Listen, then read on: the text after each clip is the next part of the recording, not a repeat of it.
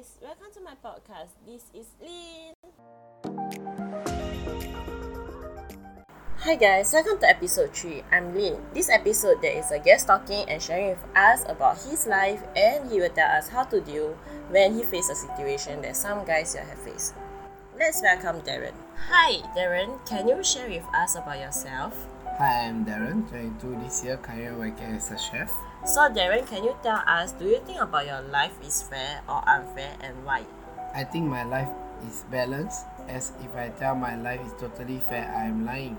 As if I say my life is unfair, but sometimes life do fair. I think it's 50-50, it only depend on what you think. Sometimes fair for a reason and sometimes unfair for a reason too. And it depends how you manage the situation for both. So Darren, can you share with us how do you deal with your stress time? To me, I am working as a chef. I have a lot of stress time and a lot of conflict in work. But to me, when I am stressed with my personal life or work, I will always cook nice dish for myself to release the stress.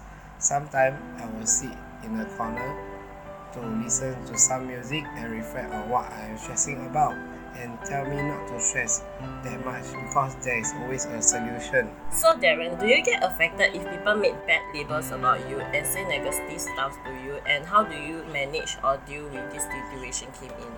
I don't really get offended it's easy if people label me in a bad way and I don't think so much if there are any negative people saying about me as I know what I do was right. Doesn't matter what other thing, as my life, I have the right to do what I wanted to do. Well, thanks to Darren sharing us about his story and thanks joining us on this channel. My episode 3.